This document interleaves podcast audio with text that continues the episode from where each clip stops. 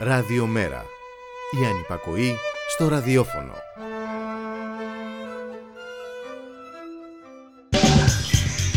Μεταβάσεις. Η εκπομπή κίνησης ιδεών του Κέντρου Μετακαπιταλιστικού Πολιτισμού.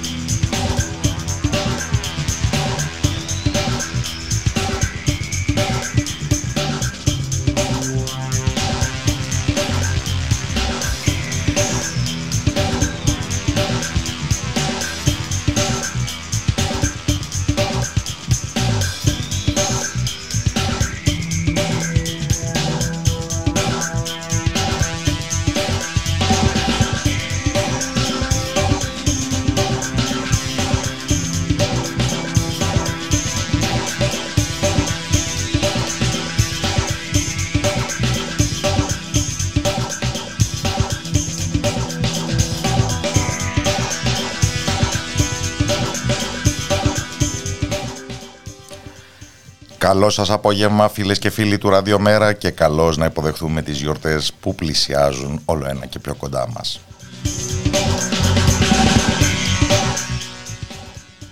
Ο Γιώργος Νομικός ρυθμίζει τον ήχο και ο Κώστας Δράπτης φλιαρεί από μικροφόνου όπως κάθε Τετάρτη τέτοια ώρα για την εκπομπή μεταβάσεις του Κέντρου Μετακαπιταλιστικού Πολιτισμού.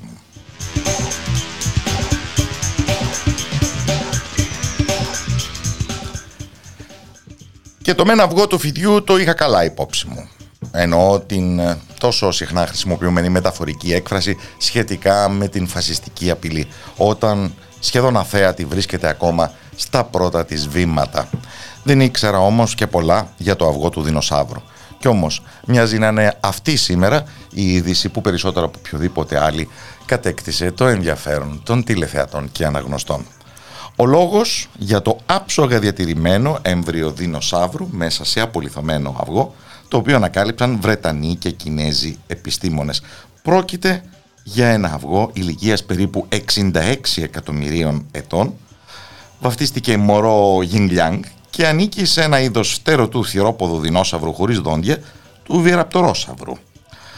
Το συγκεκριμένο είναι το πιο πλήρες το πιο καλά διατηρημένο έμβριο δεινοσαύρου που έχει ποτέ βρεθεί στη γη ε, και δείχνει ότι εν λόγω δεινόσαυροι έπρεπε να στάσει πολιού κατά την επόασή τους. Να, το συγκεκριμένο είχε μήκος συνολικά 27 εκατοστών, διπλωμένο, κουλουριασμένο μέσα σε ένα αυγό μήκους 17 εκατοστών. Ενώ αν προλάβαινε ποτέ να ενηλικιωθεί θα έφτανε όπως ένα μέσο άτομο του είδους του στα 2 μέτρα ύψος. Όλα αυτά για ένα είδος που μας χαιρέτησε πριν από 66 εκατομμύρια χρόνια. Ζούσε πριν κάμια εκατοσταριά εκατομμύρια χρόνια και μετά στην Ασία και τη Βόρεια Αμερική κατά την ύστερη κριτιδική περίοδο.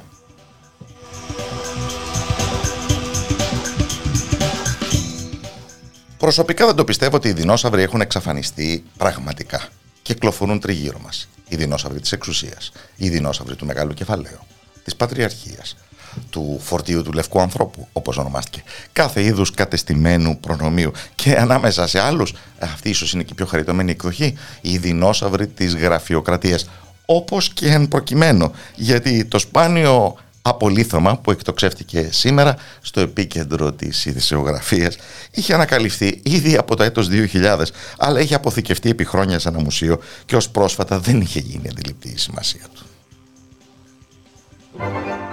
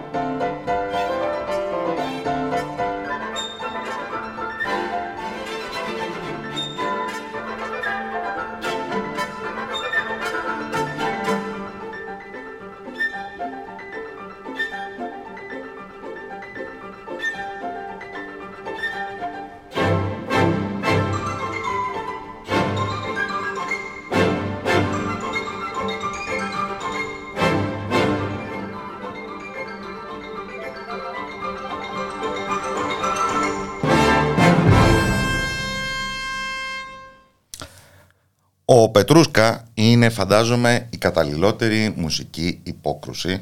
Μια ημέρα κατά την οποία θα έπρεπε όλοι να έχουμε στραμμένα τα βλέμματά μας στην γενέτειρα του Ίγκορ Στραβίνσκι, την Ρωσία, για λόγους που αφορούν το παρόν και το μέλλον του πλανήτη κατά τρόπο κρίσιμο.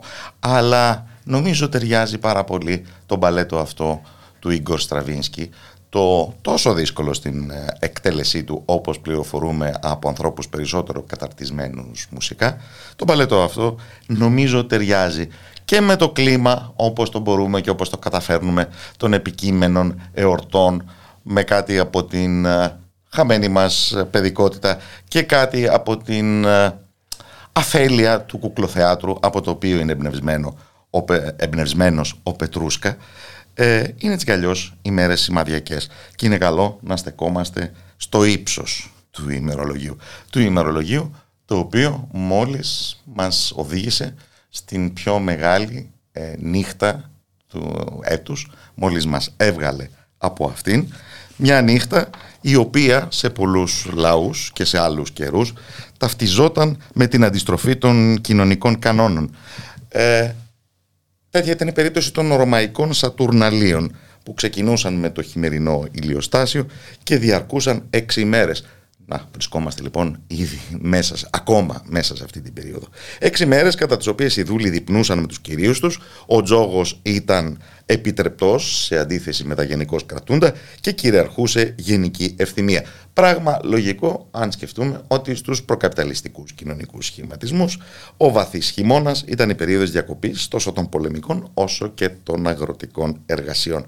Τα Σατουρνάλια συνδέονταν στο συλλογικό φαντασιακό των Ρωμαίων με την χρυσή εποχή της ιστορίας της ανθρωπότητας, οπότε επικρατούσε αυθονία και ραστόνη. Αμήν προσθέτω και στα δικά μας. Στους αρχαίους Σλάβες πάλι, το χειμερινό ελιοστάσιο ονομαζόταν Κοροτσούν. Ήταν η ημέρα θανάτου του Θεού Ήλιου. Οπότε ο άλλος, ο μαύρος Θεός και κάθε λογής κακοποιό πνεύμα βρίσκονταν στο απόγειο της ισχύως τους.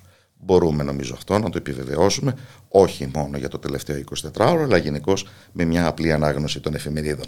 Πάντως σε κάποιες σλαβικές ε, γλώσσες η λέξη κοροτσούν έφτασε να δηλώνει τον πρόωρο θάνατο. Γι' αυτό και συνηθιζόταν στο χειμερινό ηλιοστάσιο η συνάθρηση πάνω από τους τάφους των προγόνων και το άναμα φατιάς ώστε αυτοί να μην μένουν ασυντρόφευτοι στο κρύο.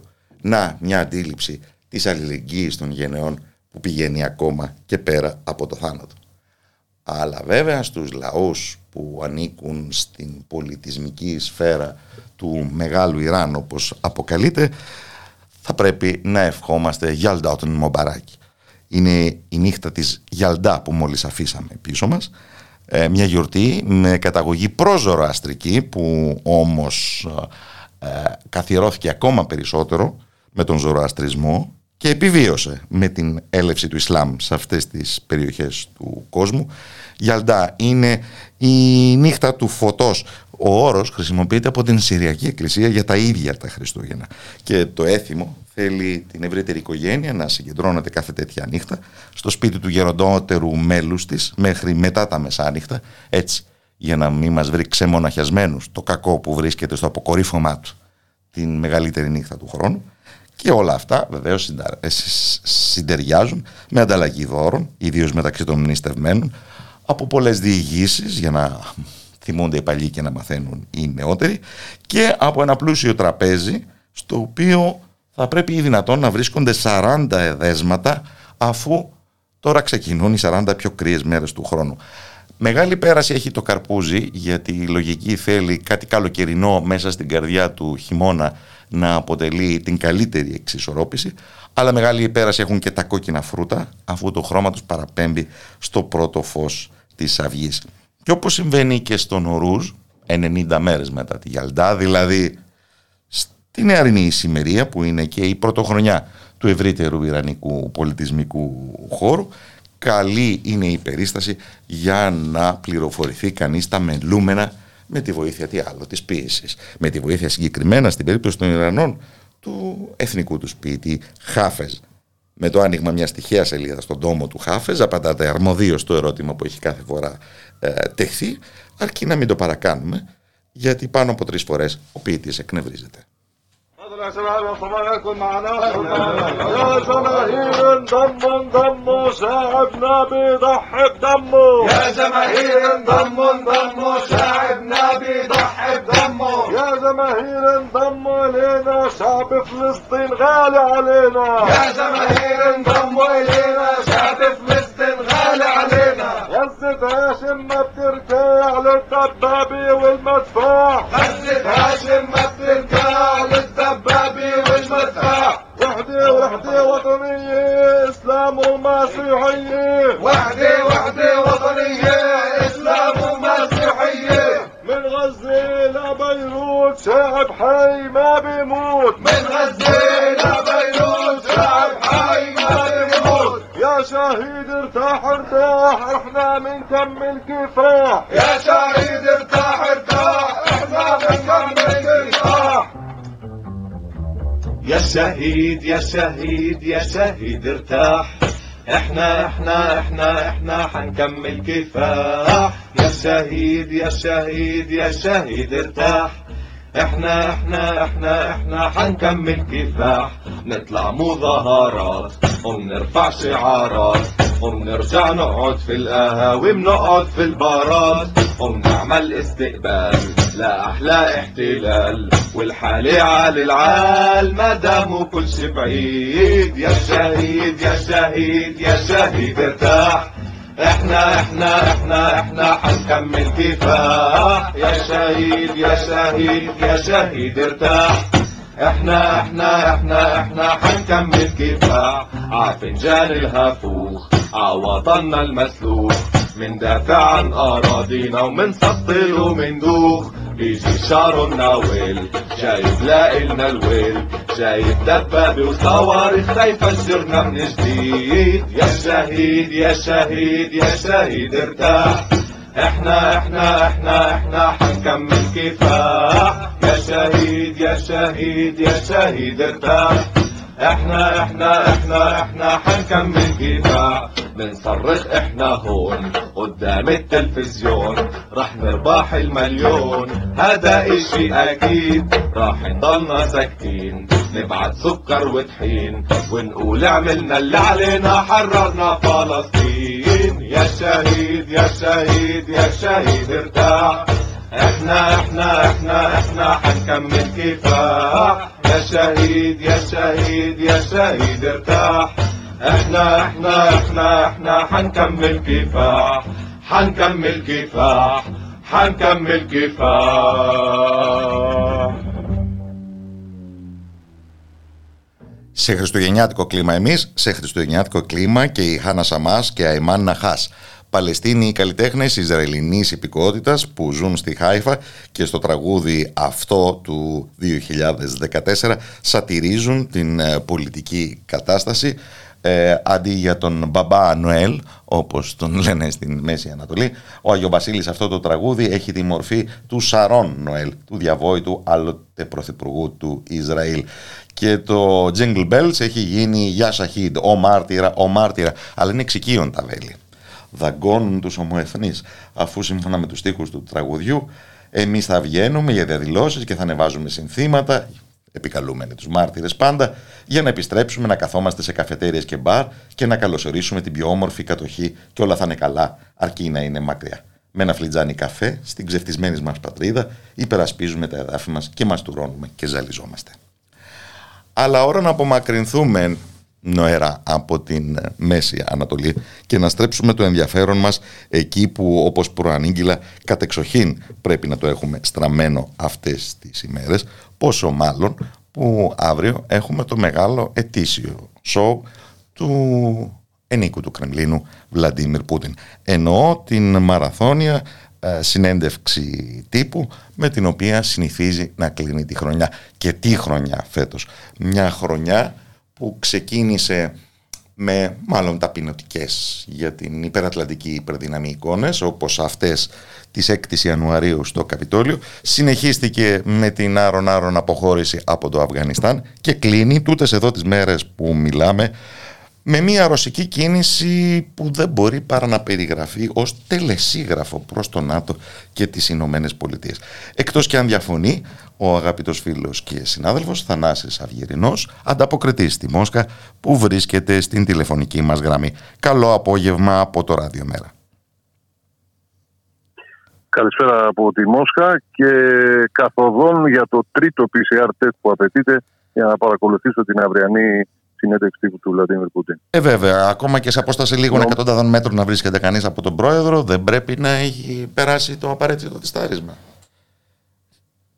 Ε, ναι, είναι πολύ αυστηρά τα μέτρα, όπως ήταν, ε, τα λέγαμε άλλωστε και πρόσφατα και στο πρόσφατη συνάντηση του κ. Μητσοτάκη όταν δέχτηκε την ελληνική αντιπροσωπεία, δηλαδή ο Βλαντιμίρ Πούτιν, υποχρέωσε ε, όλους τους πολιτικούς, διπλωμάτες και δημοσιογράφους να υποστούν και ο ίδιο, δηλαδή τα τρία PCR test. Είναι όρος του ρωσικού κράτους για να υπάρχουν συναντήσεις σε τέτοιο επίπεδο. Ε, δεν διαφωνώ εγώ προσωπικά για τον όρο τελεσίγραφο που χρησιμοποίησες.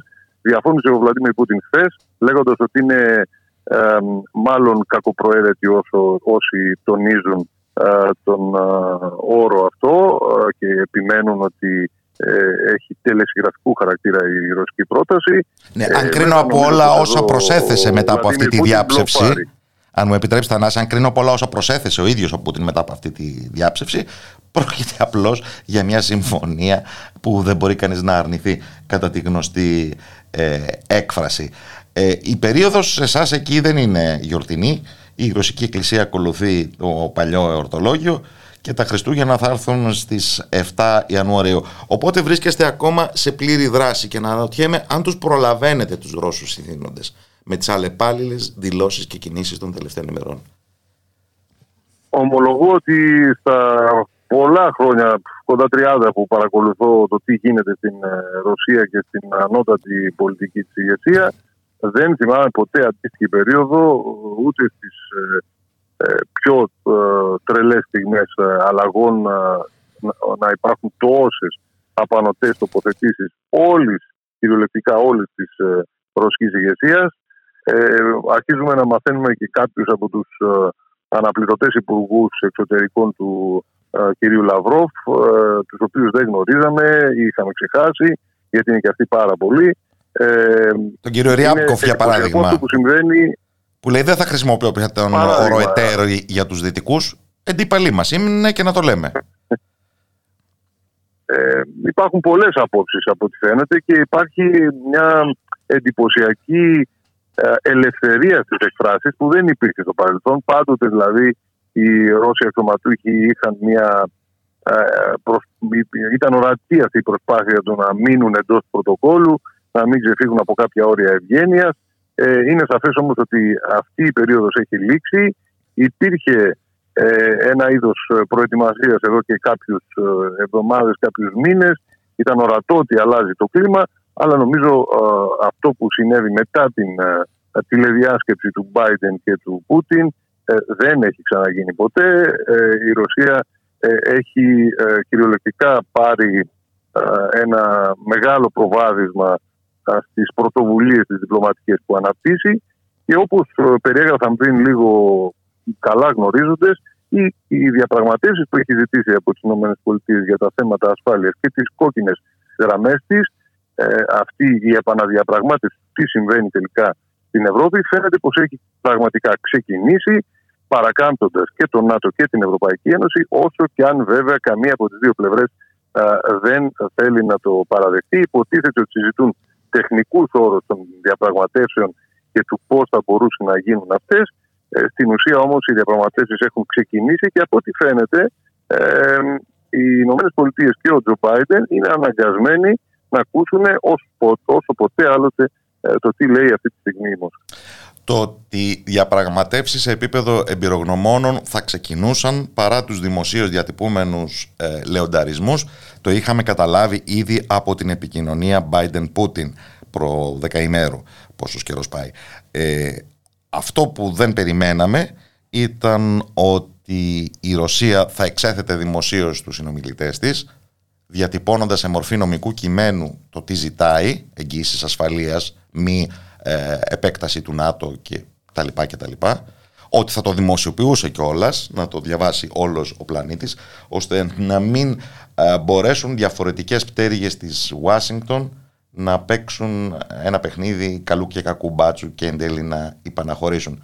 Και ως προς την Ευρωπαϊκή Ένωση και το ΝΑΤΟ βέβαια θυμόμαστε ότι η Ρωσία δεν έχει πια επίσημες σχέσεις με το ΝΑΤΟ, τις διέκοψε και μάλλον ε, είχε λόγο να το κάνει. Αν κρίνουμε από το ότι ο Γενικός Γραμματέας του ΝΑΤΟ και οι ηγεσίες χωρών σαν την Πολωνία και την Εστονία έσπευσαν ε, να απορρίψουν διαρρήδην τις ρωσικές πρωτοβουλίες, ενώ η ίδια η Ουάσιγκτον δηλώνει ότι τις μελετά.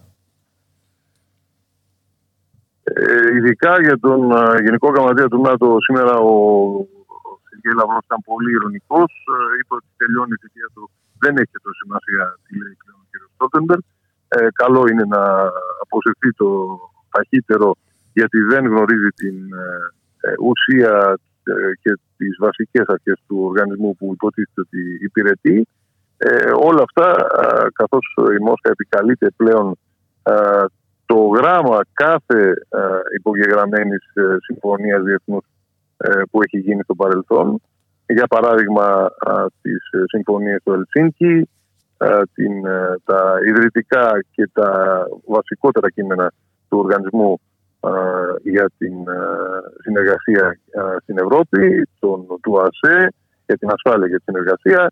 Και φαίνεται πως εδώ κάπου καταλήγει με αυτές τις προτάσεις μια πολυετής ε, διπλωματική προετοιμασία της Μόσχας, η οποία, ε, για να είμαστε ειλικρινείς, δεν είναι η πρώτη φορά που θέτει ζητήματα ασφάλειας, ε, κοινή ασφάλειας για την Ευρώπη.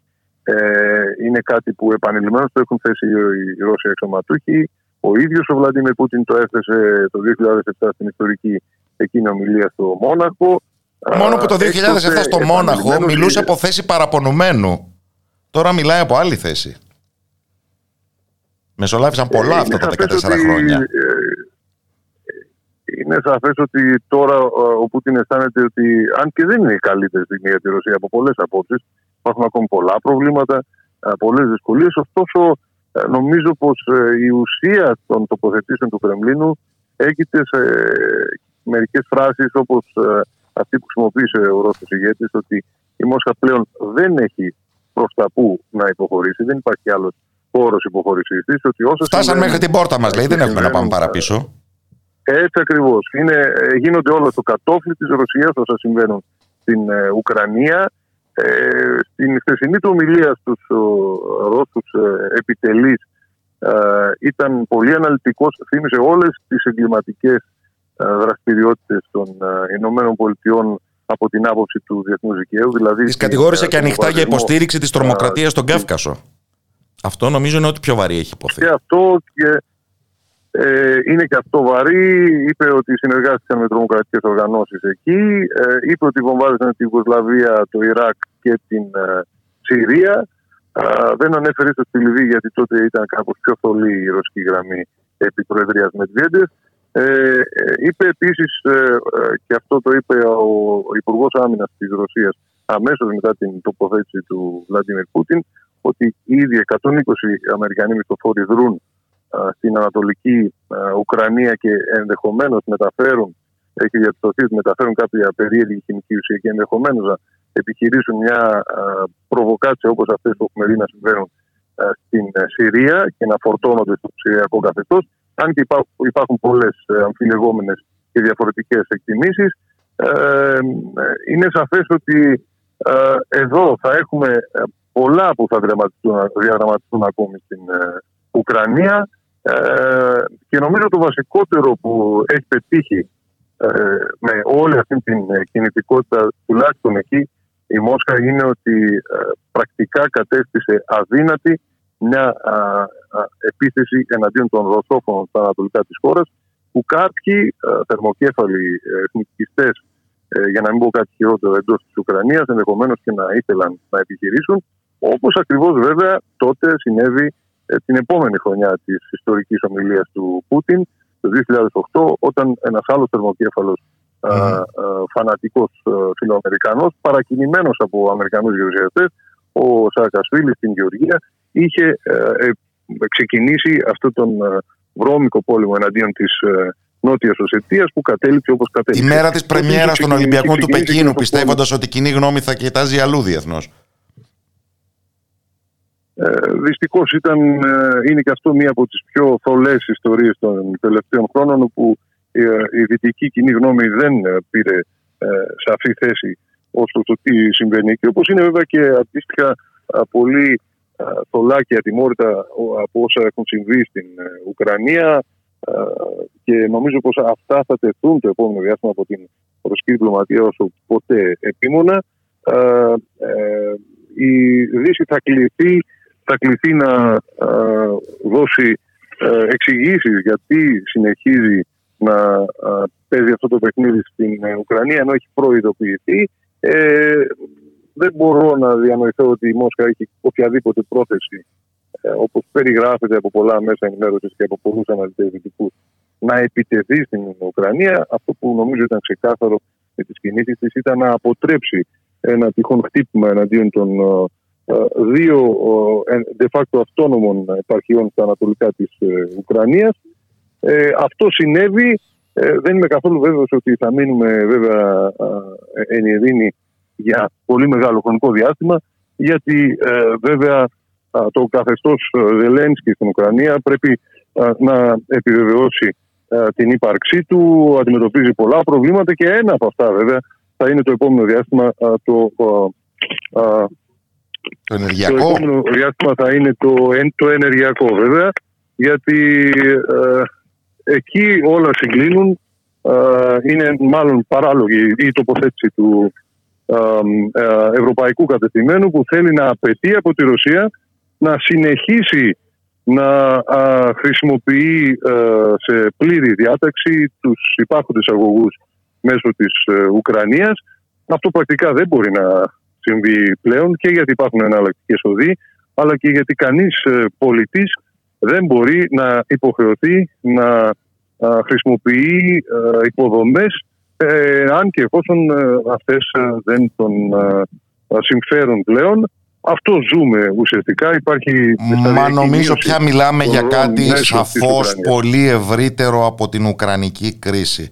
Δεν είναι τυχαίο ότι το Κινέζικο Υπουργείο Εξωτερικών ε, επιδοκίμασε τη ρωσική κίνηση, ότι ο Πούτιν συνομίλησε για άλλη μια φορά με τον Σιτζιμπίνγκ τη μέρα που επιδιδόταν το λεγόμενο τελεσίγραφο στην Αμερικανική πλευρά. Ε, νομίζω ότι μιλάμε για μια άλλη αρχιτεκτονική ασφαλείας ε, στην Ευρώπη και διεθνώς. Αυτό επιδιώκεται. Νομίζω ότι μιλάμε για μια ολομέτωπη επίθεση στη λογική της αμερικανικής εξαίρεσης ότι δηλαδή οι Ηνωμένες Πολιτείες έχουν την πολυτέλεια να μην δεσμεύονται από συνθήκες ή και να αποχωρούν από όσες έχουν υπογράψει σε short notice. Ε, θα ήθελα να βάλεις τη ρωσομάθειά σου στην υπηρεσία μας και να μου λύσεις μια απορία. Όταν ο Πούτιν απευθύνεται την ηγεσία του Υπουργείου Άμυνας, του αξιωματικούς, χρησιμοποιεί την προσφώνηση σύντροφη. Είναι η σύντροφη ενόπλης, τι είναι αυτό; Ναι, βέβαια. Ναι, βέβαια, πάντα. η προσφώνηση, ο Πούτιν όταν απευθύνεται ως πρόεδρος της Ρωσικής Ομοσπονδίας ε, στους στρατιωτικούς, απευθύνεται με την ιδιότητα του αρχιστράτηγου της χώρας. Ε, και αυτή η προσφώνηση είναι καθιερωμένη, δεν θυμάμαι οποιαδήποτε επικοινωνία του, είτε με τους στρατιωτικούς είτε με τις μυστικές υπηρεσίες είτε με τα σώματα ασφαλείας, που να μην την έχει χρησιμοποιήσει. Απευθύνεται με τον όρο σύντροφοι, ε, όπως και μεταξύ τους πολύ συχνά. Σύντροφοι αξιωματική ήταν η αρχική τοποθέτηση. Ε, και έτσι ε, αποκαλούνται και εκείνοι βέβαια αντιστοίχω τον αποκαλούν σύντροφο αρχιστράτηγο. Η τελευταία μου ερώτηση έχει να κάνει με το τι άλλο απομένει πια να ακούσουμε στην αυριανή τρίωρη, τετράωρη, πόσο θα πάει συνέντευξη τύπου του Βλαντίμιρ Πούτιν για το τέλος της χρονιάς ή θα κυριαρχήσουν τα εσωτερικά ζητήματα. Ε, αύριο είναι μια ιδιαίτερη συνέντευξη και εγώ ομολογώ ότι έχω παρακολουθήσει όλες ε, σχεδόν από την έναρξή τους. Ε, αύριο θα είμαστε μόνο 500 δημοσιογράφοι με φυσική παρουσία, Ρώσοι και από όλο τον κόσμο. Προφανώς θα υπάρχουν και συνδέσεις με διάφορες περιοχές για να καλυφθούν όσο γίνεται περισσότερα θέματα. Ε, βέβαια κυριαρχούν πάντα σε αυτές τις ε, συνεντεύξεις και τα εσωτερικά ζητήματα. Ε, νομίζω βέβαια ότι είναι πολύ τεταμένο το κλίμα. Θα υπάρξουν πολλές ε, τοποθετήσεις για όλα τα ζητήματα. Θα ζητηθούν ε, διευκρινήσεις. Ε, δεν είμαστε μόνο εμείς ή ενδεχομένως η δυτική κοινή γνώμη που έχει κάπως ε, τσοκαριστεί ή ξυπνήσει απότομα από αυτές τις τοποθετήσεις το τελευταίο διάστημα. είναι και η ρωσική κοινωνία, η οποία ας θυμίσουμε ότι είναι μια κατεξοχήν απολυτική κοινωνία. Ε, δεν ε, έχουμε πολύ ιδιαίτερη πολιτικοποίηση, πολύ ενεργό δραστηριότητα. Αναγκάζονται τώρα πολλοί να ξανασκεφτούν πού βρίσκονται, ε, πού έχουν βρεθεί μετά από τόσα χρόνια. Συμπληρώνουμε 30 χρόνια φέτος από τη διάλυση της Σοβιετικής Ένωσης και νομίζω πως ο Πούτιν, ειδικά αυτή την ημερομηνία, ε, ήθελε και με αυτόν τον τρόπο να την ε, υπογραμμίσει. Είπε ξανά πρόσφατα ότι ήταν η μεγαλύτερη ίσως ε, τραγωδία που θυμάται ο ίδιος ε, στα χρόνια του η διάλυση του ενιαίου Σοβιετικού κράτους. Έχει βέβαια τις δικές του. Τα που το αποκάλεσε ιστορική Ρωσία. Αυτό που διαλύθηκε λέει ήταν η Σοβιετική Ένωση, δηλαδή η ιστορική Ρωσία. Ε, αυτό είναι που δεν μπορεί με τίποτα βέβαια ο Πούτιν να χωνέψει ε, και όπως νομίζω και η ρωσική ελίτ, αλλά το περίεργο της ιστορίας είναι ότι και αντίστοιχες ελίτ σε πολλές πρώην Σοβιετικές Δημοκρατίες ε, το γεγονός ότι κάποιες ε, ε, δημοκρατίες απομακρύνθηκαν από τον ενιαίο ρωσικό κορμό παίρνοντας μαζί τους και εδάφηκε πληθυσμούς. Αυτό συνέβη με την Ουκρανία. την Ουκρανία που σών και καλά σήμερα θέλουν κάποιοι να μας πείσουν ότι είναι μια χώρα η οποία πάντοτε υπήρχε, πάντοτε είχε εθνική ταυτότητα και δικαιούται όλα όσα υποστηρίζει. Μεταξύ αυτών και να χρησιμοποιεί στρατό και όπλα εναντίον ενός τμήματος του πληθυσμού της, τους ρωσόφωνους και όχι μόνο βέβαια, όσους διαφωνούν με την κεντρική εξουσία που κατέλαβε με τον τρόπο που κατέλαβε τον, την κυβέρνηση ανατρέποντας τον εκλεγμένο τότε κυβερνήτη της χώρας ε, νομίζω πως ε, έχουμε να δούμε πολλά και κάποια από αυτά τα επόμενα χρόνια, ε, δεν ξέρω για την αυριανή συνέντευξη, σίγουρα θα συνδέονται με την ε, Λευκορωσία. Η δυτική επιθετικότητα, γιατί έτσι ερμηνεύονται όλα όσα κάνουν οι δυτικοί τα τελευταία πολλά χρόνια, υποχρεώνει σε μια πολύ στενή σχέση των δύο χωρών, Ρωσίας-Λευκορωσίας, ε, πρακτικά θα είναι νομίζω αδιάσπαστη η συνεργασία τους. Ε, δεν θα μπορεί να απειληθεί με κανέναν τρόπο. Ε, και βέβαια μπορεί κάποιοι να υποστηρίζουν ότι ο στόχος του Πούτιν ήταν να ανασυγκροτήσει ή να ανασυστήσει τη Σοβιετική Ένωση ή αυτό που είπε η ιστορική Ρωσία. Ε, από αυτή την άποψη όμως το περίεργο της ιστορίας είναι ότι έτσι επιθυμούν να συμβεί πολύ μεγάλα τμήματα του πληθυσμού που έχουν βρεθεί εκτός ε, Ρωσίας και σε κάποιο βαθμό έτσι αναγκάζονται να σκεφτούν πολλές ε, τοπικές ηγεσίες και ελίτ οι οποίες βλέπουν ότι έχουν πολύ περισσότερα να μοιράσουν και να πούν με ε, τις ευρασιατικές δυνάμεις τη Ρωσία, την Ινδία, την Κίνα παρά με τους δυτικούς που φέρονται με τον τρόπο που φέρονται έναντι όλων αυτών των χωρών που δημιουργήθηκαν μετά την διάλυση της Σοβιετικής Ένωσης. Να πλήξουμε δεν υπάρχει περίπτωση, να έχουμε ηρεμία δεν το υπόσχομαι. Πολλές ευχαριστίες στο Θανάση Ευγερινό. Καλό απόγευμα στη Μόσχα από το Ράδιο Μέρα. Γεια χαρά.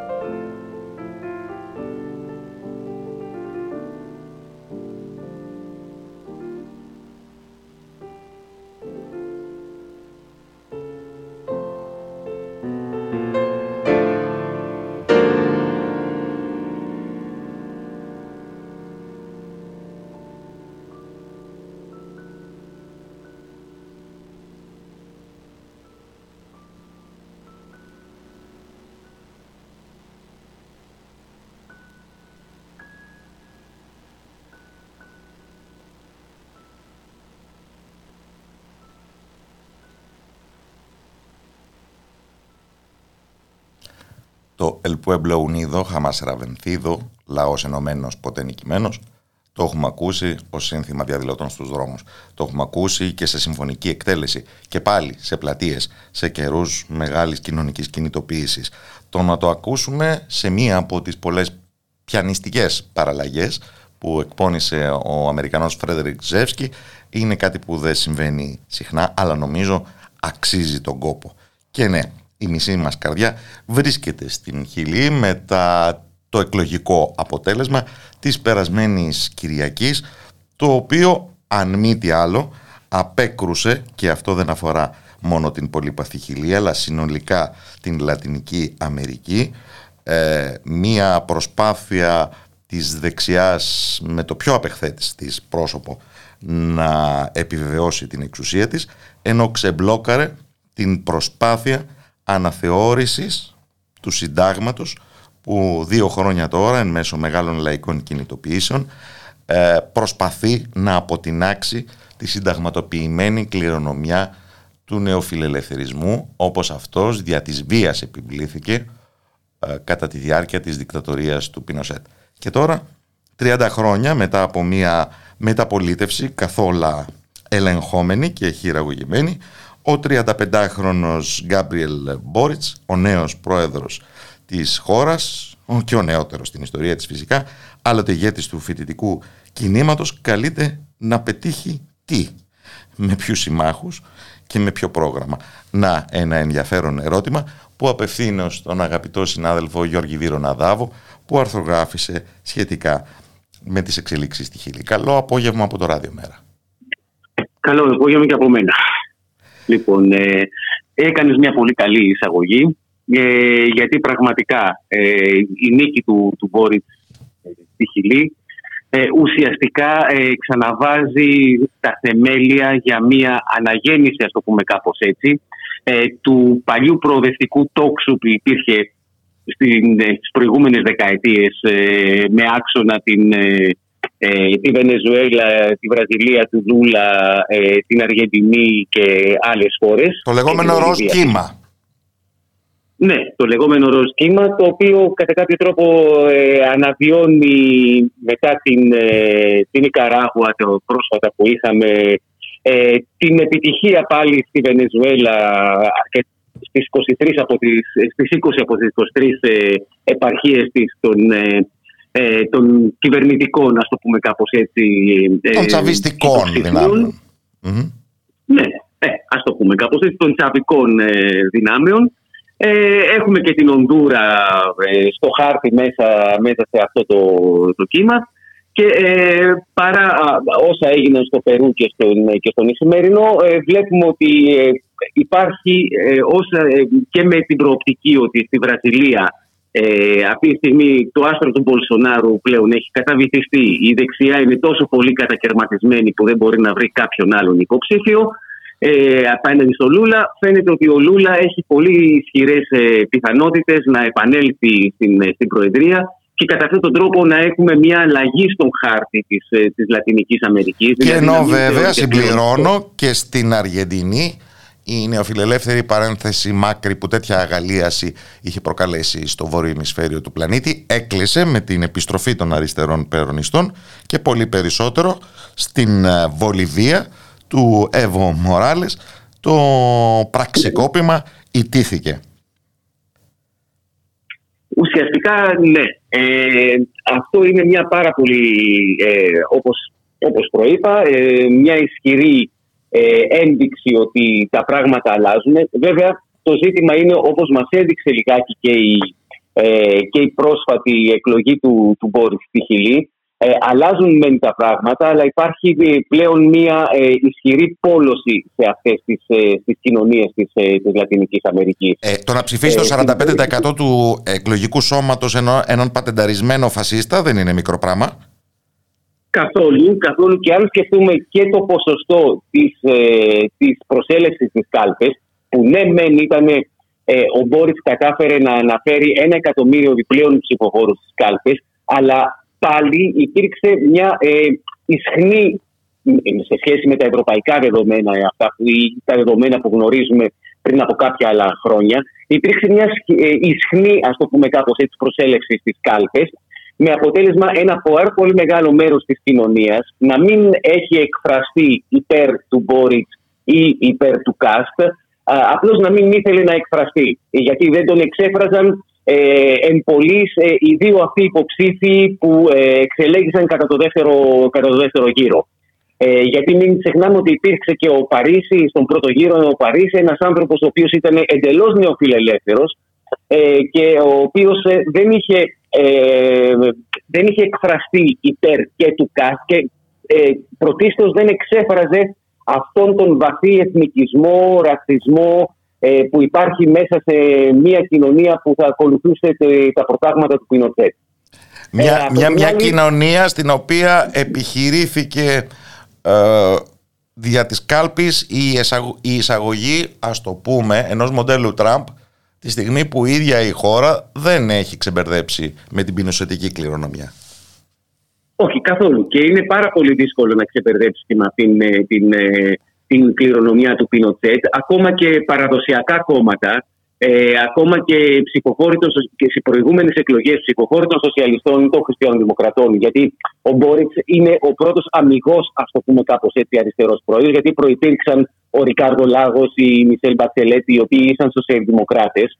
Και αυτή ε, ουσιαστικά ε, υπάρχει ένα μέρος ε, ε, του όχι του σκληρού πινοτσετισμού, αλλά ανθρώπων οι οποίοι ε, ανδρώθηκαν μέσα στην εποχή του Πινοτσέτ, που ε, για πολλούς μέσα στη μεσαία τάξη ήταν μια καλή εποχή και ακόμα δεν έχουν απεμπολίσει αυτό το, το όραμα της χρυσής εποχής ε, ε, που ζούσε η μεσαία τάξη, όχι η αγροτική τάξη βέβαια. Οι άνθρωποι που έχουν να υπερασπιστούν προνόμια μέσα σε αυτό το τοπίο ναι, της γενικευμένης ναι. ιδιωτικοποίησης.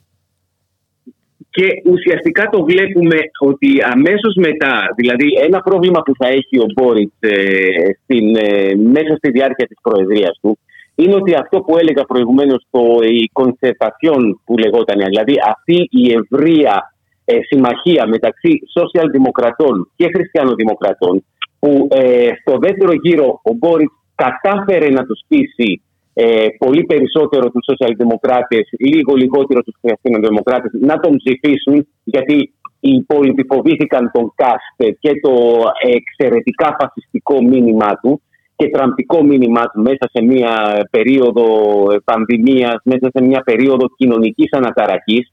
και σε μια, περίοδο, σε μια περίοδο ε, διατάραξης των εφοδιαστικών αλυσίδων διεθνώς, πληθωριστικών πιέσεων, και ανατίμησης των εμπορευμάτων, πράγμα που μας φέρνει κατά νου το γεγονός ότι η Χιλή είναι ο πρώτος εξαγωγέας χαλκού παγκοσμίως. Παίζει άρα για το ρόλο του αυτό; Ε, το πώς θα σταθεί η χώρα στο διεθνές τοπίο οικονομικό και άλλο σε μια τέτοια συγκυρία; Πάρα πολύ, πάρα πολύ και μάλιστα ένας πολύ μεγάλος παράγοντας γιατί ε, ε, σήμερα θα λέγαμε ότι ε, δεν μπορεί να, να υπάρξει μια νέα περίπτωση Αγέντε. Ένας από τους παράγοντες αυτούς είναι ότι έχουν τα τελευταία χρόνια ακόμα και επί Πινιέρα, ε, του προηγούμενου Προέδρου του Σεβαστιάν Πινιέρα, ενός ε, ακρεφνού νεοφιλελεύθερου, έχουν μπει ε, μέσα στην χιλή αρκετοί παίκτες, όπως και η Ρωσία και η Κίνα, ε, λόγω του χαλκού, λόγω των ορυχείων, λόγω των άλλων ε, μεγάλων, ε, μεγάλου ορυχτού πλούτου που κατέχει η χιλή. Ε, έχει υπάρξει ένα πολύ μεγάλο άνοιγμα και ιδιαίτερα τώρα με την, με την πανδημία. Ε, χώρες ε, όπως ε, η Χιλή ή η Βραζιλία ή η Αργεντινή που είναι πλούσιες είτε σε ορυκτά είτε σε, ε, ε, κατά κάποιο τρόπο σε ε, αγροτοβιομηχανική παραγωγή αποκτούν πάρα πολύ μεγάλη σημασία διεθνώς και έχουν μπει ε, πάρα πολλοί παίκτες, διεθνείς παίκτες. Ε, και τώρα ο, ο Μπόριτς ε, έχει τοποθετηθεί σε σχέση με τον μεγάλο βορειοαμερικανό γείτονα. Ε, το έχει αποφύγει. Το έχει αποφύγει τεχνίεντος. Ο Μπόριτ ε, ε, δεν ξέρω αν είναι και η, ήταν αυτή η τακτική του η προεκλογική για να κερδίσει το κέντρο, γιατί η μεγάλη μάχη δόθηκε στο κέντρο. Στον πρώτο γύρο κανένας από τους ε, ε, από τους δύο, από τον Κάστ και τον Πινιέρα, δεν ξεπέρασε 30%. Δηλαδή ήσαν, ήσαν πάρα πολύ υποψήφοι, ήσαν πάρα πολύ μικρά τα ποσοστά και των δύο. Και έτσι ε, η μάχη δόθηκε για να κερδιθεί το κέντρο. Σε, αυτό, σε αυτή τη μάχη ο Μπόρις κράτησε μία μετριοπαθή ε, στάση. Δηλαδή μίλησε και αυτός για νόμο και τάξη σε κάποιες περιοχές εκεί που έχει ένα μεγάλο πρόβλημα η Χιλή με την ηλεκτρομετανάστευση στα βόρεια σύνορά της ή, με κάποιες, ή στις μεγάλες πόλεις με την εγκληματικότητα. Ε, για παράδειγμα, δεν, ε, δεν αναφέρθηκε καθόλου στο μεγάλο πρόβλημα των, ε, του αγώνα των Μαπούτσε που κάνουν για την επιστροφή των, ε, των αρχαίγωνων γεών τους, των προγόνων τους και έχουν ξεκινήσει έναν αγώνα. Και έχει, τα τελευταία χρόνια υπάρχει μια τεράστια στρατικοποίηση, κυριολεκτικά στρατικοποίηση και σε, σε έκταση διωγμού των Μαπούτσε από, από τις περιοχές τους. Και οι μεν αυτόχθονες Μαπούτσε βρίσκονται στον πάτο της κοινωνικής ιεραρχίας ναι. της Χιλής. Δεν είναι όμως οι μόνοι που αγωνίστηκαν και αγωνίζονται. Δεν ήταν ναι. η ιστορία της Χιλής υπόθεση μιας 17 ώρες διαπραγμάτευσης.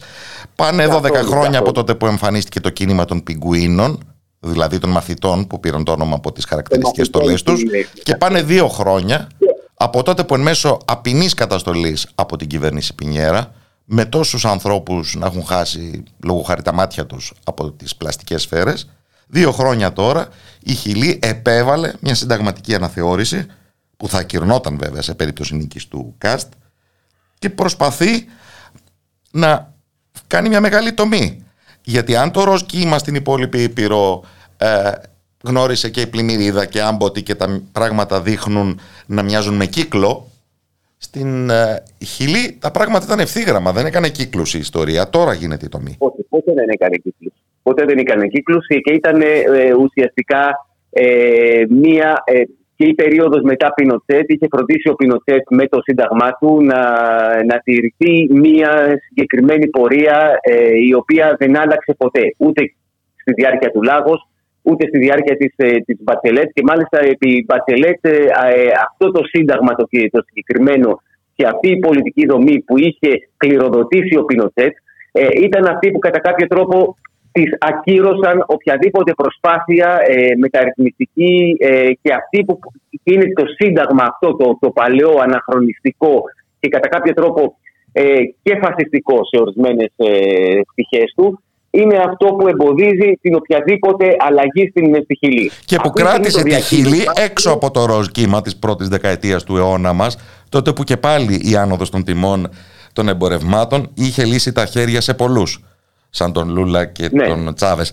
Αλλά να σταθούμε λίγο περισσότερο στον uh, Μπόριτς. Είναι μέλος της Προοδευτικής Διεθνούς, προέκυψε από ένα είδος ε, εσωτερικών εκλογών της αριστερής παράταξης δεν αντιπροσωπεύει την ε, ριζοσπαστικότερη εκδοχή της, αλλά δεν είναι αυτό το μεγαλύτερο πρόβλημά του. Το πρόβλημά του φαντάζομαι είναι το ότι δεν έχει ένα κοινοβούλιο που να τον στηρίζει.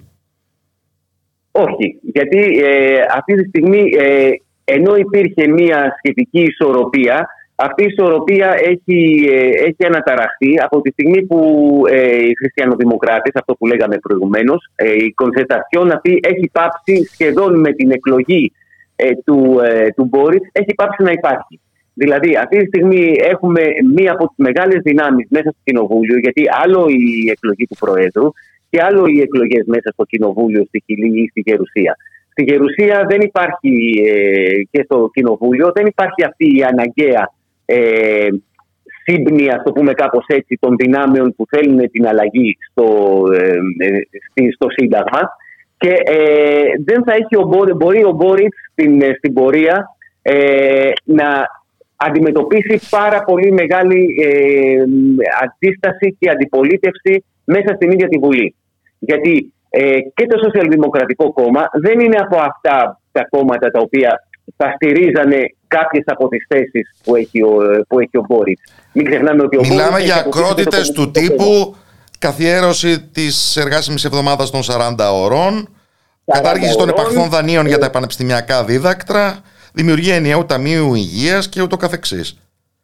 Θα υπάρξει μια, ή θέλει να φτιάξει μια αναπτυξιακή τράπεζα, μια κρατική αναπτυξιακή τράπεζα, η οποία μια τέτοια, με τέτοια τράπεζα καταλαβαίνουμε όλοι τι ρόλο μπορεί να έχει για, τις, για τους αγρότες, για τις μικρές επιχειρήσεις, ότι ουσιαστικά θα, θα υφαρπάξει από, τις, από τα κερδοσκοπικά φαντ και τις, και τις τράπεζες και τις μεγάλες εταιρείες, οι οποίες λιμένονται. Μην ξεχνάμε ότι η Χιλή ήταν από τις ε, πρωτοπόρες χώρες, πρωτοπόρες με εισαγωγικά, χώρες που είχε ιδιωτικοποιήσει το νερό ε, και το είχε δώσει στις, ε, στις μεγάλες εταιρείες. Ε, για φανταστείτε να υπάρχει μια ε, αναπτυξιακή τράπεζα, κρατική αναπτυξιακή τράπεζα στα χέρια ε, πολλών ε, υποβαθμισμένων περιοχών, υποβαθμισμένων γιατί ελέγχονται από τις μεγάλες εταιρείες και έτσι να μπορέσει να υπάρξει πάλι μια ανάπτυξη αγροτική, μια ανάπτυξη της, ε, της μικρής ιδιοκτησίας. Αυτό θα σήμαινε ε, αλλαγή προνομίων για πάρα πολλούς ε, ακόμα και, ε, και μέσα στην, στη φυλή στην οποία υπάρχουν ακόμα καλατιφούντια. Δηλαδή ε, μέσα στα κόμματα τα ίδια και στο σοσιαλδημοκρατικό και στο χριστιανοδημοκρατικό υπάρχουν μεγάλοι, μεγάλοι ε, ε, με γεωκτήμονες ακόμα που υπάρχουν. Είπαμε, προείπαμε για τους Μαπούτσε, δηλαδή τα λατιφούντια στην, στην περιοχή των Μαπούτσε είναι, είναι το, το, μεγάλο διακύβευμα. Δηλαδή προσπαθούν να, να, να ανατρέψει Τα καταγράφουμε όλα αυτά γιατί κάτι μου λέει ότι θα χρειαστεί να παρακολουθούμε επισταμένως από εδώ και πέρα τη Χιλή. Αυτή τη στιγμή βρισκόμαστε μπροστά σε ένα ε, επειδή είναι ακριβώς όπως προείπες και εσύ, δεν ήταν το, το, ε, δεν, η Χιλή δεν είχε τα χαρακτηριστικά που έχει η Βολιβία ή που είχε η Βραζιλία ή που έχει η Βενεζουέλα. Η Χιλή ήταν ε, κάτω από το Πινοσέτ υπήρξε ένα εργαστήριο του, ε, του φιλελευθερισμού και της σχολής του Σικάγου. Και τώρα γίνεται, βρισκόμαστε μπροστά σε ένα άλλο καινούριο εργαστήριο, το πώς ε, θα μπορέσει μια χώρα να αποτινάξει ένα αποτυχημένο σύστημα, πραγματικά αποτυχημένο σύστημα, γιατί το βλέπουμε και η νίκη του Μπόριτς ουσιαστικά σε αυτό αντανακλά, ότι μετά από τόσα μακρά χρόνια ε, αυτού του συστήματος από το 19 και μετά βλέπουμε ότι η ίδια η κοινωνία δεν μπορεί να το αντέξει και θέλει οπωσδήποτε να το αλλάξει. Δεν μένει λοιπόν παρά να ευχηθούμε καλή επιτυχία στους χιλιανούς, στον μεγάλο αυτό αγώνα που έχουν μπροστά τους και καλές γιορτές στον αγαπητό συνάδελφο Γιώργη Βιρονάδαβο. Καλό απόγευμα από το ράδιο. Παρομοίω σε όλους που μας ακούνε. Ευχαριστώ πολύ. Merry Christmas, I don't want to fight tonight with Merry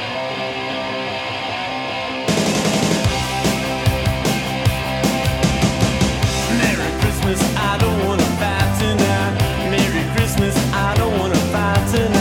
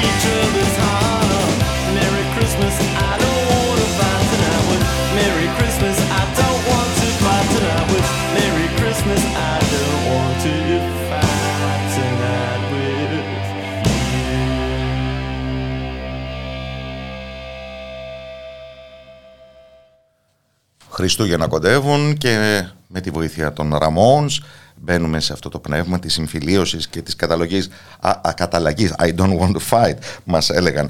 Αλλά επίσης μπαίνουμε και λίγο στο πνεύμα του marketing και τι καλύτερο βεβαίως για τις γιορτινές αγορές από το βιβλίο. Αυτό ακούγεται τόσο ρηχό όσο το θελήσαμε, εν πάση περιπτώσει, αλλά είναι κάτι πέρα από αυτό, γιατί αξίζει σε μια εκπομπή κίνησης ιδεών να στρέφουμε ιδιαίτερο ενδιαφέρον σε εκδοτικές ε, προσπάθειες ε, οι οποίες προκύπτουν όχι από εμπορικές επιδιώξεις αλλά από ένα περισσότερο ή λιγότερο ρητά διατυπωμένο θεωρητικό πρόγραμμα.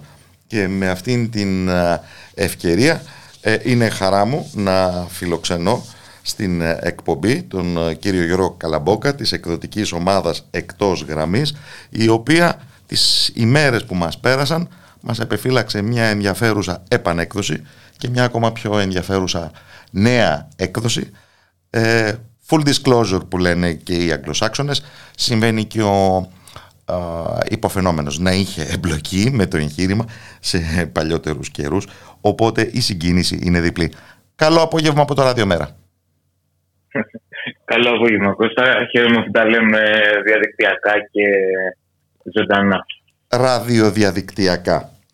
Ας ξεκινήσουμε από το επανεκδοθέν βιβλίο που παρουσιάστηκε ε, και την ε, περασμένη ε, Δευτέρα σε εκδήλωση.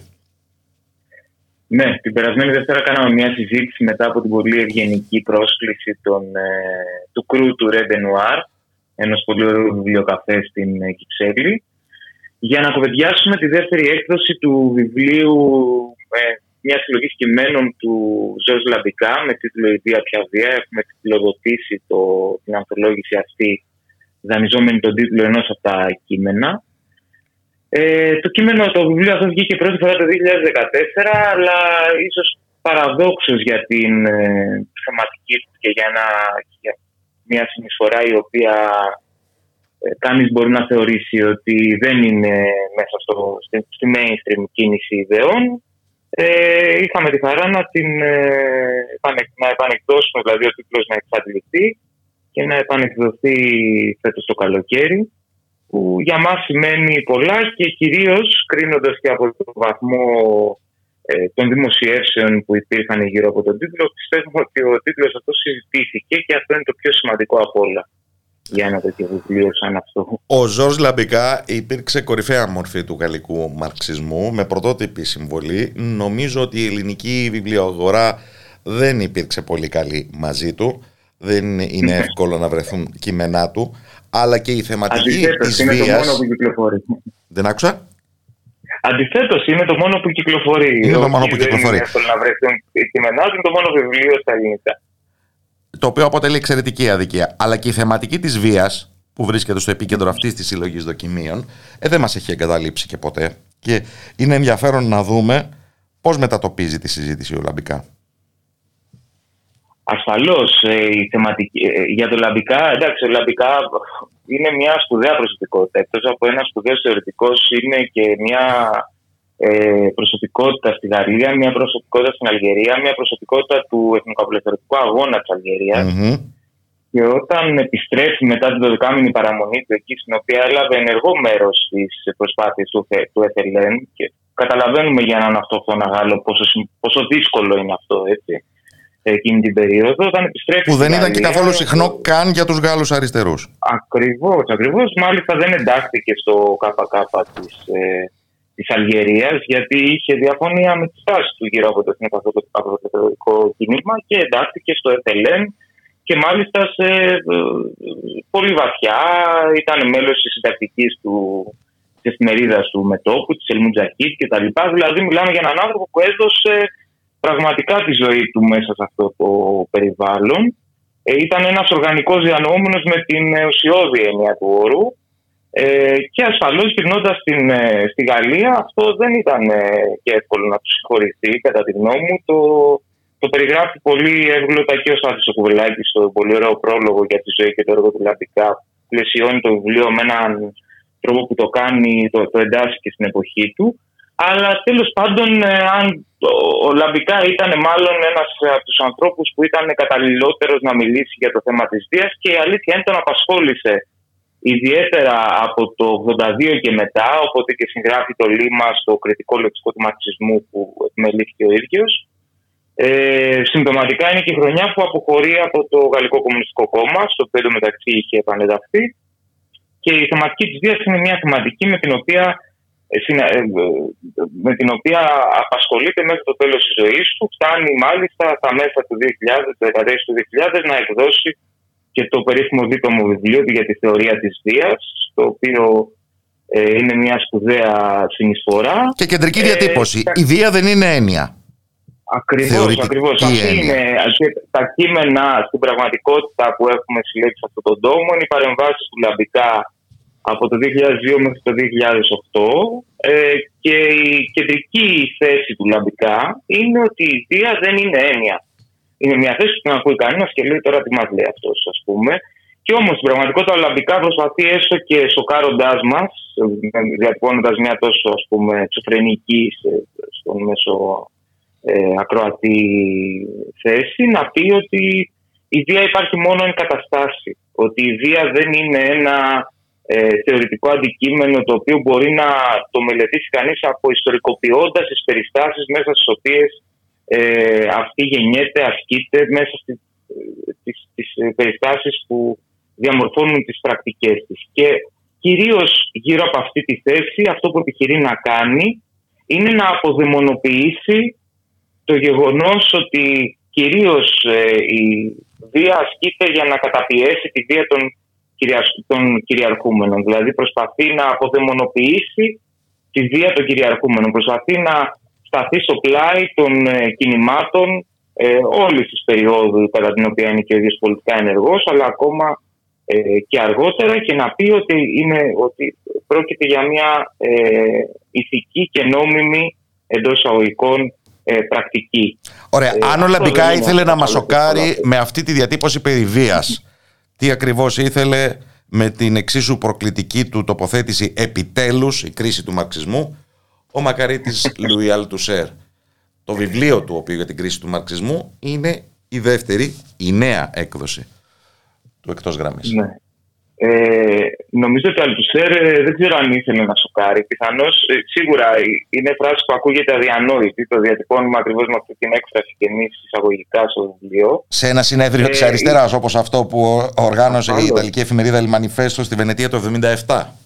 Εκεί Ασφαλώ και ένα συνέδριο στο, το οποίο ήταν ε, σημαντικότατο συνέδριο για την εξέλιξη της ε, πολιτικής συζήτησης γύρω από την στρατηγική της αριστεράς και του κομμουνιστικού κινήματος ε, ιδιαίτερα στη Γαλλία και την Ιταλία. Και νομίζω ότι αυτό που επιχείρησε να κάνει ο Αλτουσέρ διατυπώνοντας αυτή τη φράση ασφαλώς είναι μια φράση που έχει χρησιμοποιήσει και η Ρωσάνα Ρωσάντα στην έναρξη των εργασιών του συνεδρίου.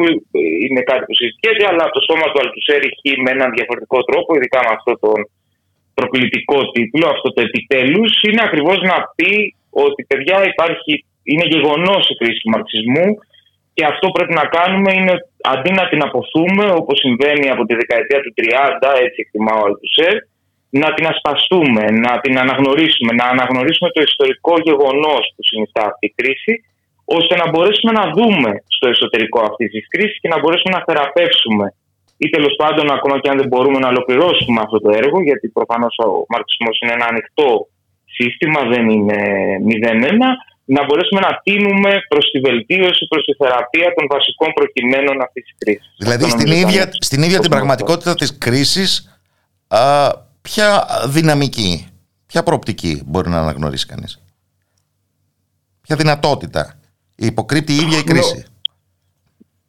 Νομίζω ότι αυτό που η κρίση του μαρξισμού ε, υποκρύπτει είναι ε, αυτό που την έκανε δηλαδή ιστορικά αυτό που ήταν, ήταν ότι στην πραγματικότητα ε, επιχει... καταπιέζοντας αυτό το ξέσπασμα ε, επέμενε ε, να, να χρησιμοποιεί το μαρξισμό ως ένα άλοθη ε, για μια ε, αυταρχική κρατική συγκρότηση. Αυτό θα μπορούσα να πω. Ο Αλτουσέρ επιχειρεί στο πλαίσιο μιας. Η κρατική συγκρότηση, αν μιλάμε για τα συγκεκριμένα καθεστώτα, μας τέλειωσε εδώ και κανένα 30 χρόνια. Το χνάρι του αυταρχισμού ναι. πάλι όχι. Ασφαλώς, ασφαλώς. Και νομίζω ότι ε, στην πραγματικότητα αυτό που μπορούμε σήμερα να κρατήσουμε από όλη αυτή τη συζήτηση είναι μια προσπάθεια να πάμε να, να, ε, να επιχειρήσουμε να δούμε τον μαρξισμό πέρα από έναν ε, παραγωγισμό, έννοια με την οποία, πρακτική με την οποία συνδέθηκε ε, για πάρα πολλά χρόνια, πέρα από έναν οικονομισμό ε, και σε μια προσπάθεια πραγματικά να διαχωριστεί και από έναν επιστημονισμό ή ελιτισμό, θα μπορούσε κανένας να πει. Mm, τίποτα περισσότερο επίκαιρο. Ευχαριστώ θερμά τον Γιώργο Καλαμπόκα της εκδοτικής ομάδας Εκτός Γραμμής. Πολλές ευχές για τις γιορτές από το Ραδιομέρα. Να είσαι καλά, Κώστα. Σα ευχαριστώ πολύ. Γεια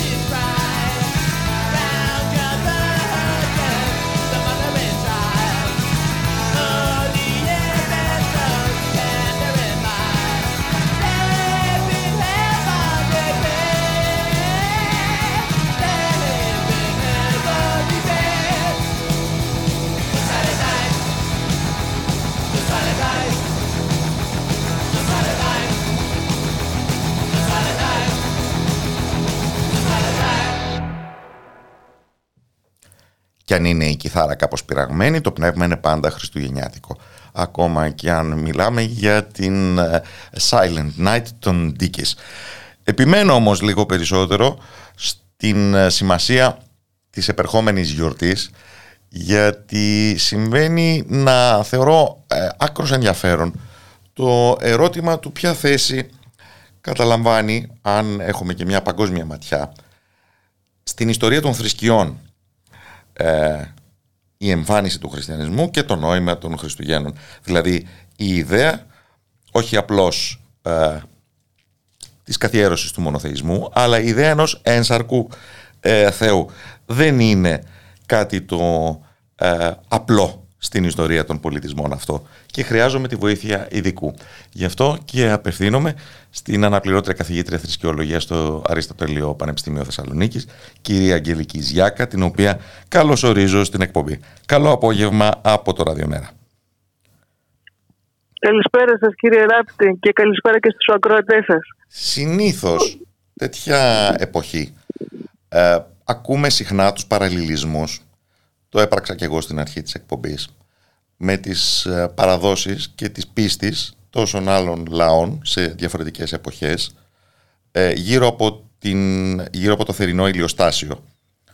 Και προφανώς δεν είναι τυχαίο και συμπτωματικό ότι και τα Χριστούγεννα συνδέονται με αυτήν την καμπή στη ροή του χρόνου. Υπάρχει όμως φαντάζομαι κάτι το εξαιρετικά πρωτότυπο αν το δούμε με ιστορική ματιά που φέρνει ο χριστιανισμός, έτσι δεν είναι; Ε, το, πρωτότυπο και μοναδικό στην ιστορία των θρησκειών. Ο, ο Θεός γίνεται άνθρωπος για να σώσει την ανθρωπότητα. Ε, και μάλιστα βέβαια και άλλες θρησκείες ε, ε ορμόμενες και από το παρελθόν τους πρώτου μονοθεϊσμού παραδείγματος χάρη εχθέ στο, στο Ιράν ήταν η νύχτα της Γιαλντά που είναι η μεγαλύτερη νύχτα του χρόνου. Με αυτήν ακριβώς ξεκινήσαμε την εκπομπή, ναι. Είναι μια συγκινητική γιορτή.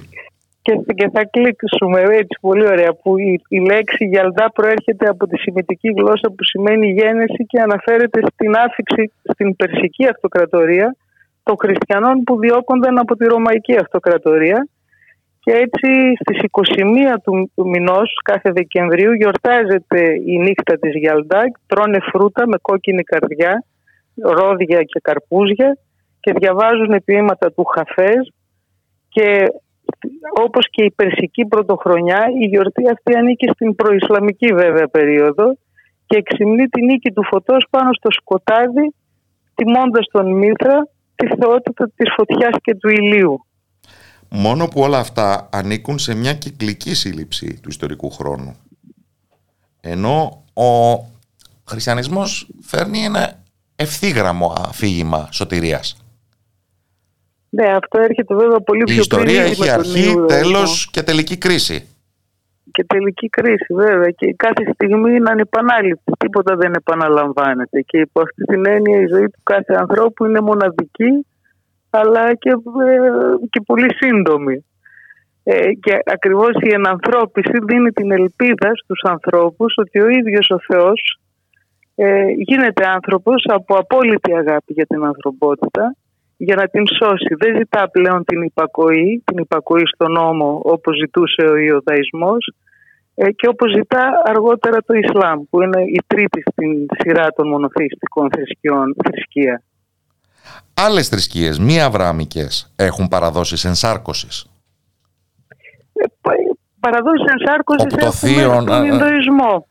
Έχουμε στον Ινδοϊσμό. Να παίρνει την ανθρώπινη μορφή. Έχουμε, έχουμε τις αβατάρες βέβαια, αλλά δεν είναι το ίδιο με τον χριστιανισμό. Είναι διαφορετικά τα πράγματα. Εκεί είναι η κάθοδη του Θείου με διαφορετικές μορφές μέσα στον κυκλικό χρόνο αντίληψης ε, του κόσμου και του, και του χρόνου όπου ακόμη όμως και αυτές οι αβατάρες ε, υφίστανται το, την ανακύκλωση των υπάρξεων.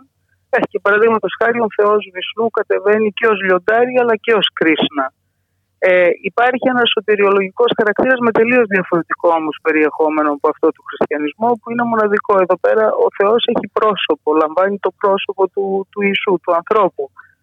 Ε, και, και το πρόσωπο, στο πρόσωπο αυτό βέβαια κανείς μπορεί να κατανοήσει και όλο το ανθρώπινο πάθος. Δηλαδή ενδύεται το πάθος της ανθρωπότητας και γυρνάται από μια γυναίκα, την Μαρία, η οποία είναι ένσαρκη και είναι απολύτως, είναι απολύτως άνθρωπος, η Θεοτόκος κατά τους χριστιανούς.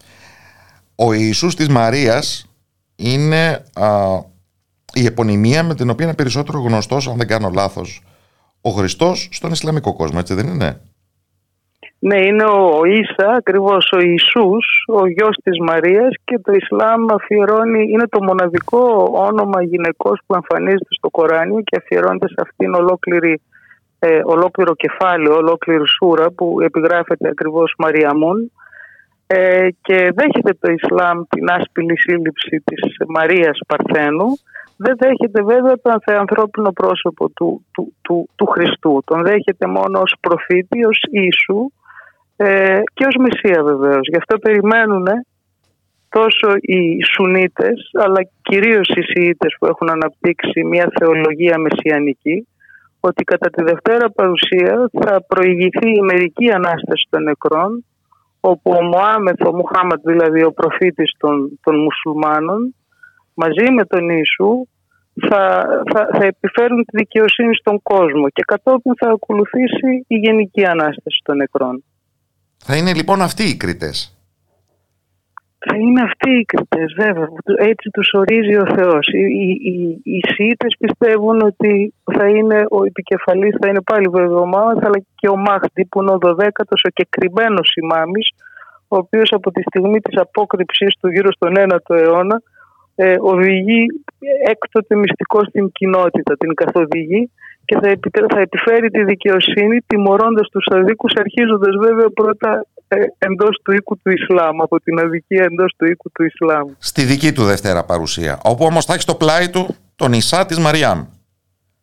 Τον Ίσα της Μαριάμ, ακριβώς, τον Ιησού. Είναι πολύ ε... ενδιαφέρον πώς αλληλοδιαπλέκονται όλα αυτά. Αλλά στο χριστιανικό ε, αφήγημα ε, για τη γέννηση του Χριστού μπορούμε να διακρίνουμε την ενσωμάτωση εξωχριστιανικών ή προχριστιανικών πεπιθήσεων; Κοιτάξτε, αυτή είναι μια μεγάλη συζήτηση και πολύ προσφυλής και στους ακαδημαϊκούς κύκλους όπως και για τον τρόπο και στην ίδια στον τρόπο που γεννάει η Μαρία. Πολλοί οι οποίοι ασχολούνται ακριβώς με την μετάβαση από την ύστερη αρχαιότητα στην εποχή του χριστιανισμού βλέπουν ότι υπάρχουν παράλληλα και με την ίσιδα, με την θαυματουργική σύλληψη και γέννηση του, ε, του όρου παραδείγματος χάρη, του Θεού όρου ε, η, οποία ε, κανείς μπορεί να αναζητήσει όλα αυτά τα παράλληλα και κυρίως μπορεί να δει ε, πώς αναπτύσσεται και η εικονογραφία εντός του χριστιανισμού η οποία είναι μια επιρροή άμεση από τον ε, ελληνορωμαϊκό κόσμο και η αγάπη βέβαια προς τις εικόνες και τις αναπαραστάσεις. Επιρροή η οποία Πολύ ξένη προς το αυθεντικό σημητικό πνεύμα έτσι δεν είναι; Ακριβώς δεν υπήρχε ούτε στον Ιουδαϊσμό ούτε αργότερα στο Ισλάμ, στο Σουνιτικό όμως Ισλάμ γιατί οι Σιήτες έχουν εικονογραφία και έχουν μέχρι σήμερα και την αγαπούν πολύ την εικονογραφία. Και εδώ βλέπουμε και τις πολιτιστικές επιρροές που πολλές φορές υπερβαίνουν τις θρησκευτικές επιταγές ή διαμορφώνουν τις θρησκευτικές επιταγές σε, σε διαφορετικές ε, περιοχές του κόσμου.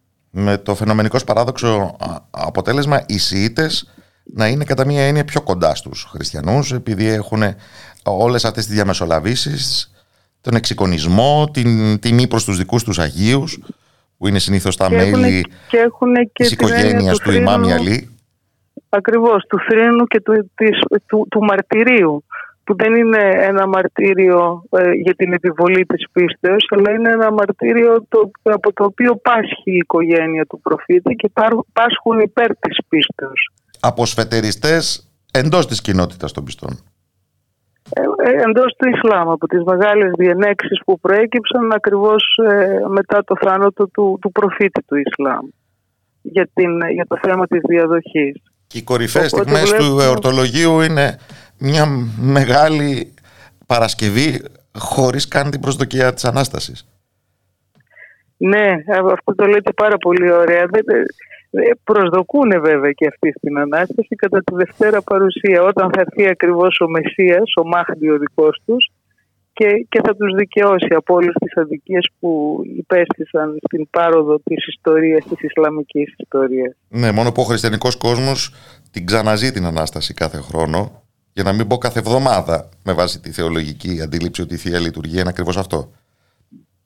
Σε, σε αυτό έχετε δίκιο και αυτό, αυτή είναι και η δύναμη που δίνει στους πιστούς ότι η στιγμή της πτώσης μπορεί να είναι και η στιγμή της Αναστάσεως για τον κάθε άνθρωπο και δίνει μεγάλη ελπίδα και ανακούφιση και δύναμη βέβαια σε όσους μπορούν να το βιώνουν ε, όχι μόνο θεωρητικός αλλά να τους εμψυχώνει και πραγματικά. Να ρωτήσω κάτι. Ποια ιστορία έχει εντός του χριστιανισμού η ίδια η καθιέρωση της εορτής των Χριστουγέννων; Ε, η εορτή των Χριστουγέννων αυτά είναι νομίζω γνωστά πράγματα. Ε, καθιερώνεται αργότερα και καθιερώνεται η 25η Δεκεμβρίου ακριβώς είναι η μέρα που γιορταζόταν ο, ο, από τον ρωμαϊκό κόσμο ήταν αφιερωμένη στη γιορτή του, του, του, του ηλίου και από τη στιγμή που καθιερώνεται ο χριστιανισμός προσπάθησαν να ανταγωνιστούν τις εορτές του, του ρωμαϊκού χρόνου και γι' αυτό καθιερώθηκε τότε η γιορτή των Χριστουγέννων. Σατουρνάλια και τα, και τα λοιπά. Ενώ αρχικά εορτασμός γίνεται μαζί με τα Θεοφάνεια στις 6 Ιανουαρίου. Για εκείνους τους πρώτους χριστιανούς η κατασάρκα γέννηση δεν είχε ιδιαίτερη σημασία. Συγκρινόμενη ναι. με την εμφάνιση του Ιησού ε, ως Θεού εν τέλει. Ναι, τον Ιορδάνη. ακριβώς, ακριβώς κανείς εδώ πρέπει να δει και την, ε, πώς δημιουργείται ο χριστιανισμός. Δηλαδή ε, διαχωρίζεται κατ' εμέ ως θρησκεολόγος βεβαίως σε δύο μεγάλες διαφορετικές περιόδους. Η μία είναι η περίοδος της ιστορικής παρουσίας του Ιησού και η δεύτερη, η δεύτερη είναι η περίοδος της σύστασης των εκκλησιών από έναν πρώην διώκτη των χριστιανών τον, τον Εβραίο Σαούλ που μετά μεταστρέφεται στον χριστιανισμό και γίνεται Παύλος και αυτός ιδρύει τις εκκλησίες. Η ίδρυση δηλαδή των εκκλησιών δεν γίνεται από τον ίδιο τον Χριστό, ούτε από τους Αποστόλους. Ε, βέβαια αυτοί κάνουν τις Αποστολικές Συνόδους, αλλά ο, ο, κυρίως ο Απόστολος Παύλος είναι αυτός που ιδρύει οι εκκλησίες Και μετά είναι η θεσμική ίδρυση του χριστιανισμού από τον Κωνσταντίνο τον Αυτοκράτορα, τον Μεγάλο Κωνσταντίνο, όπου εκεί πέρα γίνεται και η επίσημη θρησκεία του κράτους και λαμβάνει έναν άλλο χαρακτήρα ε, κυρίαρχο εντός της Ρωμαϊκής Αυτοκρατορίας.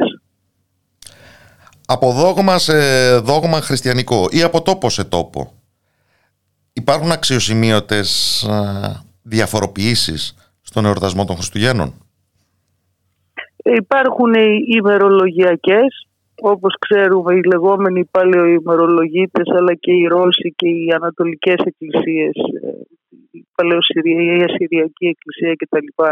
εορτάζουν τα Χριστούγεννα 13 ημέρες αργότερα, ακριβώς συμπίπτουν με τον εορτασμό των Θεοφανίων, όπως είπατε προηγουμένως.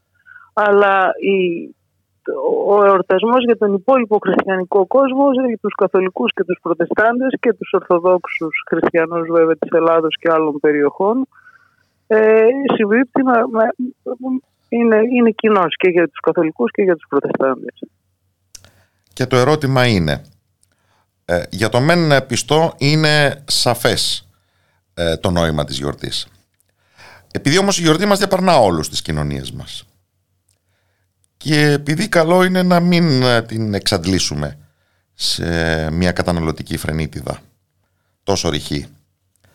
Τι ήταν αυτό που θα μπορούσαν και οι θύραθεν, να τους πω έτσι, να αναγνωρίσουν ως δικό τους σε αυτή τη γιορτή; Και να το οικειοποιηθούν. Ναι, ναι, είναι πολύ ωραίο. Κοιτάξτε, η, η κάθε γέννηση είναι, είναι μια ημέρα χαράς για όλους τους ανθρώπους. Ασχέτω αν ανήκουν σε μια θρησκεία, είναι πιστοί μια συγκεκριμένη θρησκείας. Ε, και αυτό το συναντούμε και σε όλες τις θρησκείες. Δηλαδή, η γέννηση σημαντικών προσώπων και πόσο δε μάλλον του, του Ιησού Χριστού είναι μια μέρα χαράς και ελπίδας για όλη την ανθρωπότητα και δεν είναι βέβαια και το μήνυμα του Ευαγγελισμού. Αλλά πέραν αυτού το λέτε πολύ καλά ότι ε, ξεχνάμε πολλές φορές το ουσιώδες και στην εποχή έτσι όπως ζούμε σήμερα που είναι άκρος καταναλωτική και καπιταλιστική γίνεται μια, μια γιορτή αγαθών έτσι και πρόσκαιρης χαράς ακόμη και του, και του χριστουγεννιάτικου τραπεζιού που κανείς μοιράζεται με την οικογένειά του χωρίς να του δίδει αυτή την, την, την αναπτέρωση στο ηθικό του και την ελπίδα για έναν καλύτερο κόσμο. Νομίζω ότι αυτό οι άνθρωποι πρέπει να το βιώσουν από κοινού και να αρχίσει να φροντίζει ο ένας για τον άλλον μέσα σε ένα κοινωνικό κράτος πρόνοιας για όλους και έτσι τότε και οι θρησκείες θα έχουν πραγματικά θεραπευτικό χαρακτήρα και για τους μη πιστούς των ιδίων των θρησκειών όταν θα υπάρχει και αυτό το, το, το, το, το κοινωνικό κράτος. Διαφορετικά ε, δεν, θα, θα μένουμε σε ένα στάδιο συγκίνησης πρόσκαιρης αλλά απογοήτευσης κατά τις επόμενες ημέρες του έτους. Ή και, και ευσεβίστικη υποκρισίας από την άλλη πλευρά. Ε, ναι, εννοείται. Προ, προσφάτως διάβαζα κάτι πολύ ωραίο ότι εν τέλει οι θρησκείες και μιλώντας για τις μονοθεϊστικές νικήθηκαν από τον καπιταλισμό γιατί εξέπεσαν και αυτές ε, στη θεσμική τους μορφή στα προτάγματα της σύγχρονης οικονομίας και, και ουσιαστικά υπάρχουν με έναν παράλληλο τρόπο όπως επιτάσσουν οι αγορές στον ανταγωνισμό μεταξύ τους. Ας ευχηθούμε ότι θα έχουν να προσφέρουν κάτι πολύ πιο ουσιώδες στην ανθρωπότητα που το χρειάζεται. Μήπως αυτό θα είναι το πιο εντριγκαδόρικο, θα μπορούσαμε από τον ίδιο τον χριστιανισμό να αντλήσουμε ότι είναι πιο πρωτότυπος αυτόν, δηλαδή το πώς η αένα η διαδοχή των εποχών που σημαδεύει μια στιγμή σαν, την, σαν το χειμερινό ηλιοστάσιο διαπλέκεται με ένα βέλος που οδηγεί σε μια έξοδο από τον ιστορικό χρόνο της καταπίεσης. Σαφώς και θα μπορούσαμε, αλλά αυτό σημαίνει και επανασύνδεση του ανθρώπου με τη φύση, γιατί ακριβώς το χειμερινό ηλιοστάσιο μας φέρνει και στην ίδια τη ζωή και στις ίδιες τις εποχές και στο σεβασμό της φύσης και του περιβάλλοντος και το σεβασμό και του ανθρώπου. Άρα πρέπει να, να ανακαινιστούμε και το πνεύμα του, του χριστιανισμού είναι ακριβώς και το πνεύμα της ανακαίνησης του όλου ανθρώπου και του σύμπαντος κόσμου. Οπότε είναι πολύ ωραία όλα αυτά, αλλά πρέπει κανείς να, να παλέψει και βέβαια νιώθει πολύ αδύναμο στη σύγχρονη εποχή ε, να μπορεί να παλέψει με τόσα πολλά προβλήματα που είναι η διαφύλαξη του περιβάλλοντος, η διαφύλαξη ε, του, του, του, του, του ξένου, του μετανάστη που πολλές φορές νιώθουμε ότι μας πλήττει και μας φοβίζει. Η διαφύλαξη της, της ίδιας της, της, ίδιας της ε, υπόστασης των κρατών έτσι όπως αυτή τη στιγμή ε, υπάρχει και ο φόβος και της, και της ασθένειας αλλά και η κατάρρευση του συστήματος υγείας και πολλών άλλων πραγμάτων και ηθικών αξιών. Ε, και πέφτουμε έτσι ως λύση πάλι οι άνθρωποι πιστεύουν σε αυτά που τους λένε αλλά πέφτουν σε, ουσιαστικά εξαπατώνται από καθοσπρεπισμούς και όχι από την, την πραγματική λύση που, που οφείλουμε να βρούμε όλοι μαζί με συνέργειες, με αγάπη προς τον άνθρωπο και αγάπη προς την πλάση. Αυτό νομίζω ότι είναι και το μεγαλύτερο μήνυμα των Χριστουγέννων. Και με έναν δικό μας Ευαγγελισμό, με ένα ηχηρό μη φοβού. Ε, ναι, Αμήν. Ακριβώς. Ευχαριστώ θερμά την κυρία Αγγελική Ζιάκα, θρησκεολόγο του Αριστοτελείου Πανεπιστημίου Θεσσαλονίκης. Από το Ράδιο Μέρα, πολλές ευχές, καλά Χριστούγεννα, καλές γιορτές, να είστε καλά. Καλά Χριστούγεννα, χαίρετε. Και πολλές ευχές σε όλες και όλους σας, αγαπητές φίλοι και αγαπητοί φίλοι του Ραδιομέρα από τον Γιώργο Νομικό και τον Κώστα Ράπτη θα τα ξαναπούμε, όχι την αμέσως πως έχει η Τετάρτη, θα μας επιτρέψετε και μας μια γιορτινή διακοπή, αλλά με το νέο έτος. Ευχόμαστε τα καλύτερα, να είστε καλά.